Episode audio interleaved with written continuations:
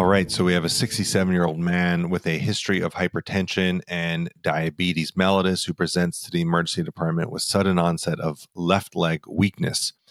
His exam is notable for three out of five strength in his left lower extremity, as well as diminished sensation over his left toes, foot, and leg. He has a flat affect and appears slow in his speech. Which of the following vascular territories is most likely affected in this patient? So, this is a pretty straightforward question. You're going to need some knowledge of territory of infarct in strokes. And the answer choices here include A, left lenticulostriate arteries, B, left posterior cerebral artery, C, right anterior cerebral artery, and D, right middle cerebral artery.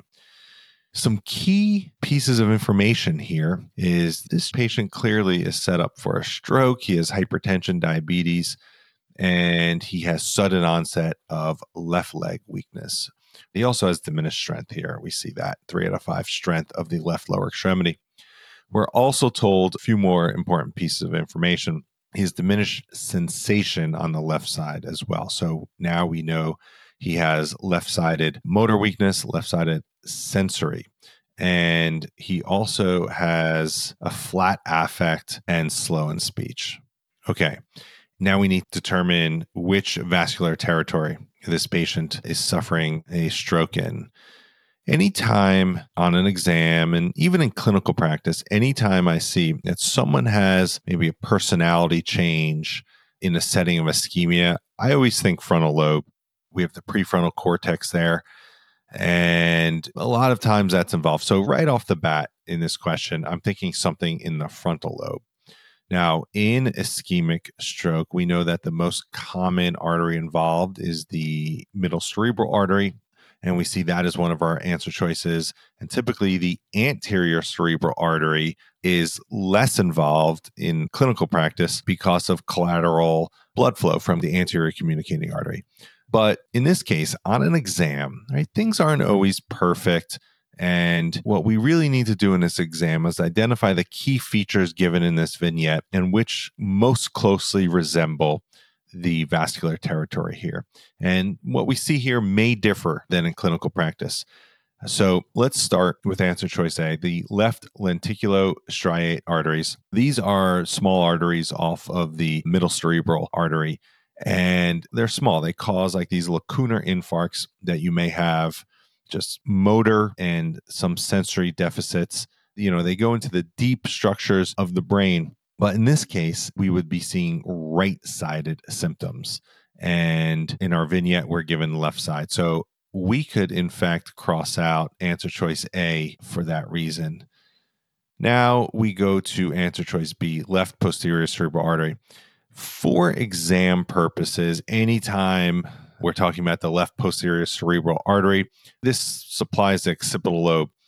I always think that the patient will have visual symptoms, right? They may have visual field cuts. I always think about ataxia, vertigo, and they'll have contralateral motor weakness as well. And therefore, given that, we see that this patient this would be ipsilateral motor weakness because the answer is left posterior cerebral infarct. So I'm going to cross out answer choice B as well.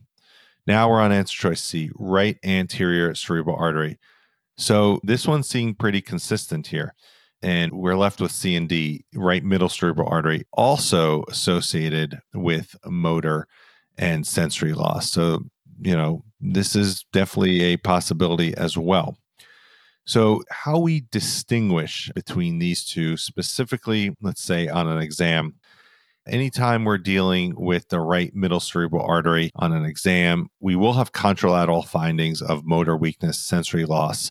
But almost always, you'll be given some type of deficit in the face as well. Patients may have facial droop, they may have slurred speech, and the other part of this is that with the MCA infarcts on an exam, you will usually have upper extremity weakness greater than or more involved than the lower extremity weakness. Now, what do we see in this vignette?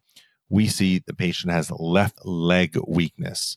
We are not given any exam of the upper extremities nothing about the arm. So we have to presume when we're not given that there's an abnormality that there is no abnormality. And so the ACA or the anterior cerebral artery is known to cause greater motor and sensory deficits in the lower extremities than compared to the upper extremities. So these will be common answer choices on exams. You may have to distinguish between the ACA, anterior cerebral artery, and the MCA, middle cerebral artery. And, you know, clinically, this is a different story, but on an exam, the way you do it is you most likely will be given these lower symptoms greater than upper, and that means the ACA. And we're also have the benefit of the patient in this vignette having a flat affect and slow in his speech. So the flat affect is what gives it away for me that I could really confirm on this question that this is going to be the anterior cerebral artery because of the personality type of deficit. So we're going to cross out answer choice D here.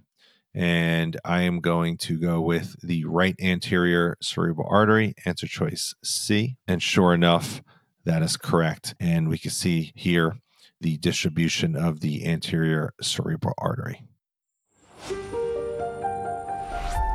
Hey everyone, before you go, remember you could also watch the reveal at the Rosh Review YouTube channel, where you can see me interact with the actual question and answer choices.